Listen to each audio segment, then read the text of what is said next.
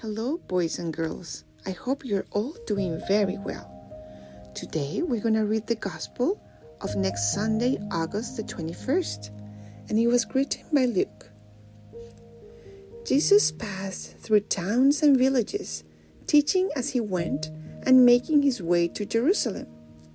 Someone asked him, Lord, will only a few people be saved? He answered them, Strive to enter through the narrow gate, for many, I tell you, will attempt to enter but will not be strong enough. After the master of the house has arisen and locked the door, then will you stand outside knocking and saying, Lord, open the door for us. He will say to you in reply, I do not know you where you are from. And you will say, We ate and drank in your company and you taught in our streets. Then he will say to you, I do not know where you are from. Depart from me, all you evildoers. And there will be wailing and grinding of teeth when you see Abraham, Isaac, and Jacob, and all the prophets in the kingdom of God, and you yourself cast out. And people will come from the east and the west, and from the north and the south and will recline at table in the kingdom of God. For behold, some are last who will be first, and some are first who will be last. The Gospel of the Lord. Praise to you, Lord Jesus Christ.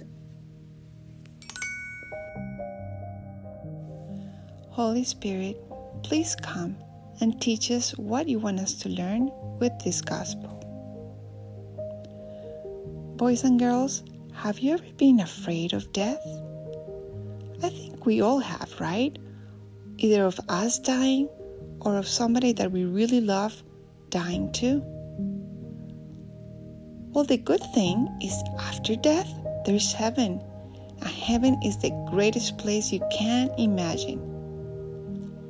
But Jesus tells us the way to heaven is difficult and the door is really narrow.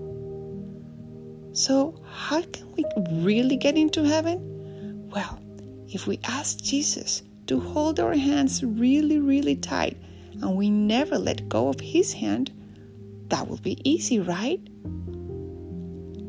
Praying to Him often and asking Him to hold us tight and trying always to do the right thing and also not doing anything bad and if we do something that is not correct, just run into confession if we are old enough, or otherwise ask forgiveness with all our hearts.